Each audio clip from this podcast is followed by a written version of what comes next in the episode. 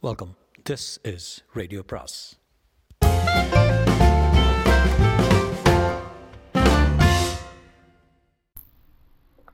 அனைவருக்கும் அன்பு வணக்கம்.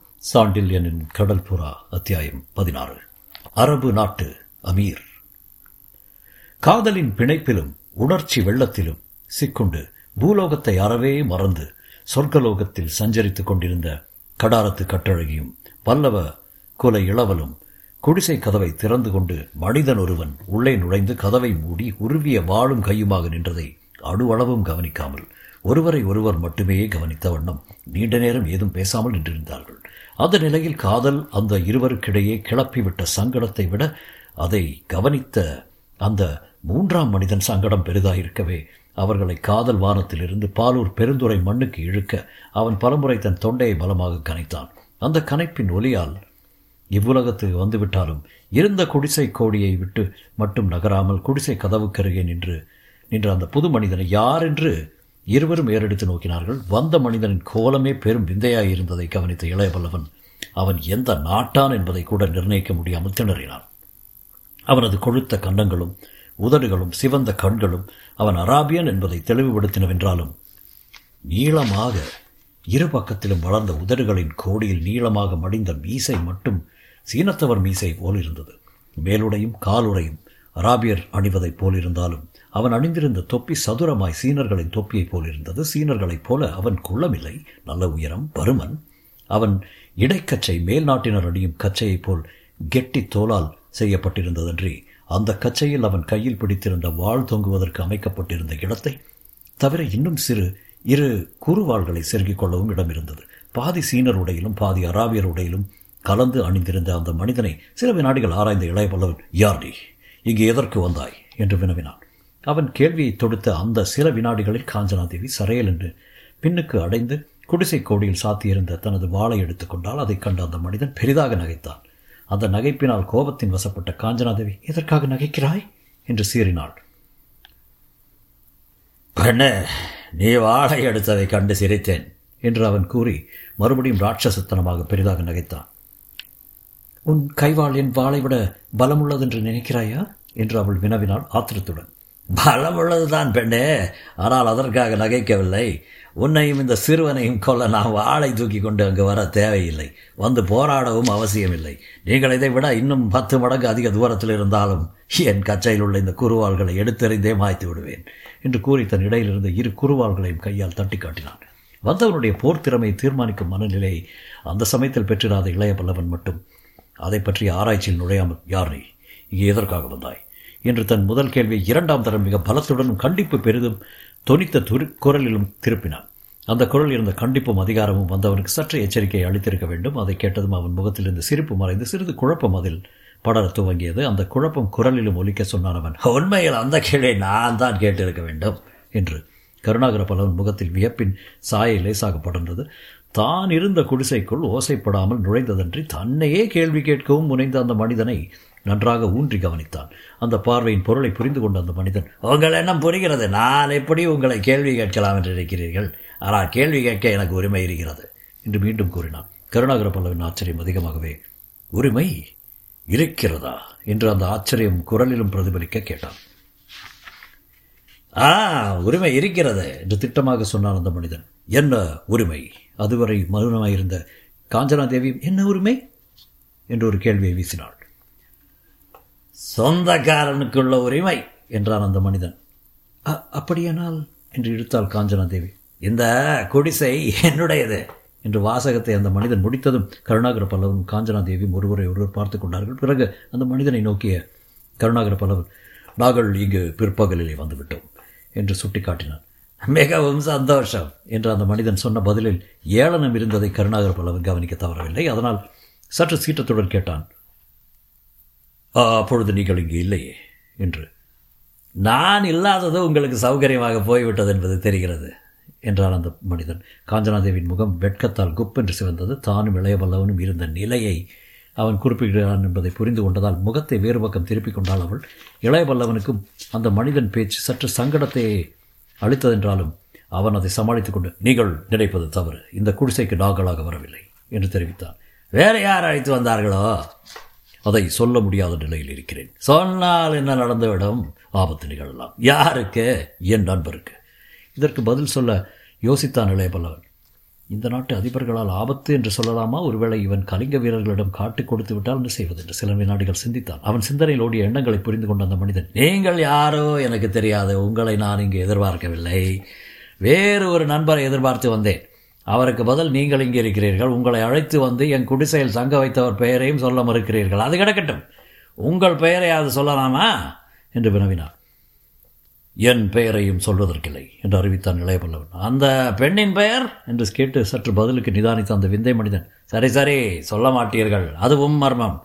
ஆனால் அந்த மர்மத்துக்கு காரணம் தெரியும் என்று கூறி இடி இடி என நகைத்தான். அந்த நகைப்பை கண்டு வெகுண்ட இளையபலம் என்ன காரணத்தை தெரிந்து கொண்டு விட்டீர்? என்று கேட்டான் குரலில் உஷ்ணம் பூர்ணமாக துணிக்க. காரணம் எனக்கு தெரியும் உங்களுக்கும் தெரியும். ஆனால் இது ஒன்றும் புதிதல்ல என்று சொல்லி மீண்டும் நகைத்தான். எது புதிதல்ல இளையபல்லவன் குரலில் உக்ரம் உச்சியில் நின்றது. ரகசிய காதல்! என்று அந்த மனிதன் தன் பெரு உதடுகளில் புன்சிரிப்பை தவறவிட்டான் யோசித்து பேசு. இதில் யோசிப்பதற்கு என்ன இருக்கிறது? யோசிப்பதற்கு ஒன்றுமில்லை என்பது இளையபல்லவனுக்கு புரிந்தே இருந்தது. தாங்கள் இருந்த நிலையை பார்த்த ஏவரும் அந்த புது மனிதன் செய்த கற்பனை தவிர வேறு கற்பனையில் ஈடுபட முடியாது என்பதை புரிந்து கொண்டான். அப்படி விஷயம் தெளிவாக புரியவே சரியாக பதில் சொல்ல முடியாத காரணத்தால் இளையவல்லவன் இதயத்தில் கோபம் கோபமே பெரிதாக எழுந்து சென்றது. அந்த கோபத்தின் விளைவாக சரையலன் காஞ்சனாதேவின் கையில் இருந்த கத்தியை தான் பிடுங்கிக் கொண்டு டை வாயை அடக்கி பேசு.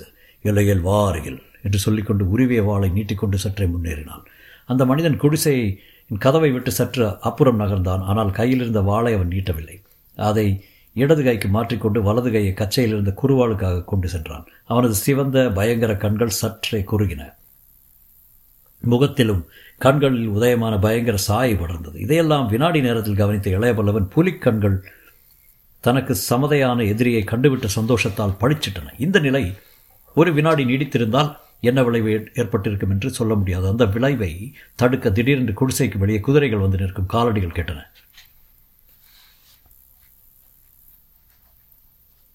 எந்தோ இந்த குதிரையை பிடித்து அந்த மரத்தில் கட்டு. என்று அதிகார சொற்கள் குடிசையின் பயங்கர அமைதியை ஊடுருவிச் சென்றன. அடுத்த வினாடி குடிசை கதவை திறந்து கொண்டு உள்ளே நுழைந்த அனபாயன் அங்கிருந்த நிலையைக் கண்டு அப்படியே ஸ்தம்பித்து நின்றான்.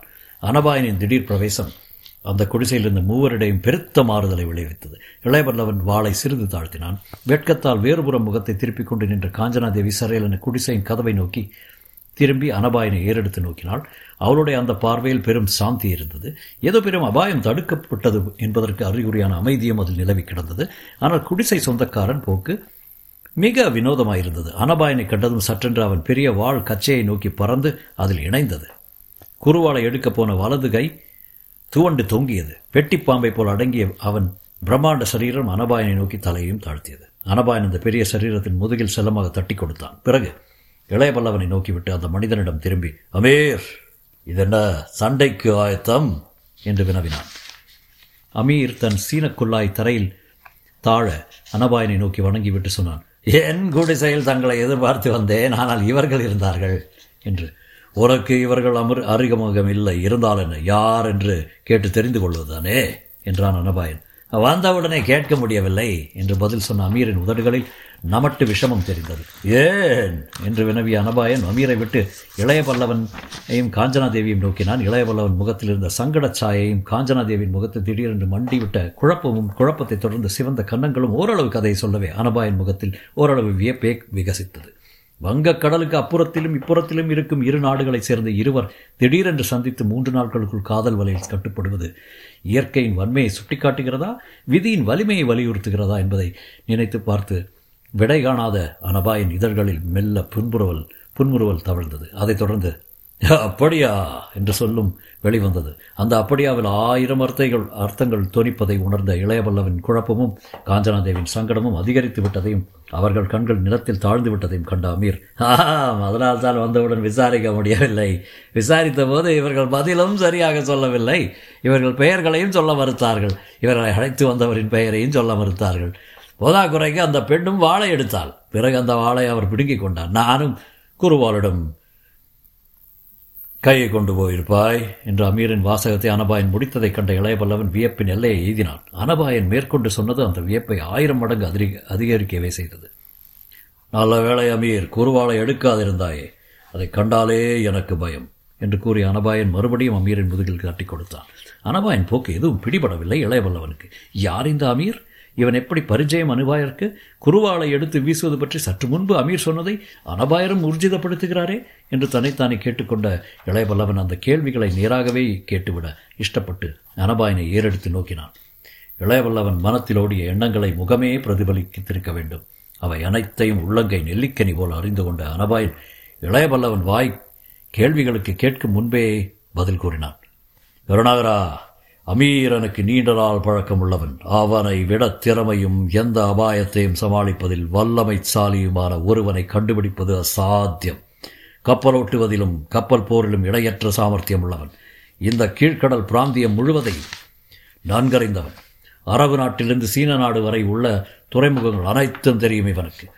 நூறு அடிக்கு அப்பாலும் உள்ளவர்களை குருவால் எறிந்து கொள்வதில் நிகரற்றவன். பார்ப்பதற்கு பழுவாயிருக்கும் இந்த தேச தேகத்தை சண்டை சமய சமயத்தில் பார்த்தால் ஆச்சரியப்படுவடுவாய் வாழிப்பான சரீரத்தை விட சுறுசுறுப்பாய் வேலை செய்யும். இந்த பாலூர் பெருந்துறையிலிருந்து நம்மை காப்பாற்ற வல்லவன் அமீர் ஒருவன் தான் அமீரிடம்தான் நம்மை ஒப்படைத்திருக்கிறேன் என்று விளக்கினான் அபாய். ஒன்று பறந்து விட்டேன் அமீரின் தயவில்லாவிட்டால் தூது புறா மூலம் நான் குணவர்மனுக்கு செய்தி அனுப்பியிருக்க முடியாது. புறா அமீருக்கு சொந்தம் என்று கூறினான் சோழர்குல இளவன் அமீரன் இந்த பிரதாப புராணத்தை கேட்ட இளையபல்லவன் சில வினாடிகள் பதிலேதும் சொல்லவில்லை. பிறகு கேட்டான் நபை தப்புவிக்கும் பொறுப்பை பிற நாட்டார் ஒருவரிடம் ஒப்படைத்திருப்பதாக கூறினீர்களே அவர் இவர்தானா? என்று. ஆம் அமீர் அரபு நாட்டை சேர்ந்தவன். சீன நாட்டில் அடிமையாக விற்கப்பட்டவன். அங்கிருந்ததால் அந்த நாட்டு பழக்க வழக்கங்கள் கலந்துவிட்டன. என்று விளக்கிய அனபாயன் மட்டுமல்ல கருணாகரா யாரும் தப்ப முடியாத சீன அடிமைத்தளத்திலிருந்து தந்திரத்தால் தப்பி வந்திருக்கிறான். இப்பொழுது கூட அமீரை பிடித்து கொடுப்பவர்களுக்கு சீனாவில் ஆயிரம் பொற்காசுகள் பரிசு கிடைக்கும். அவரால் அமீரை பிடிப்பது முடியாத காரியம் என்று பெருமையுடன் சொல்லவும் செய்தான்.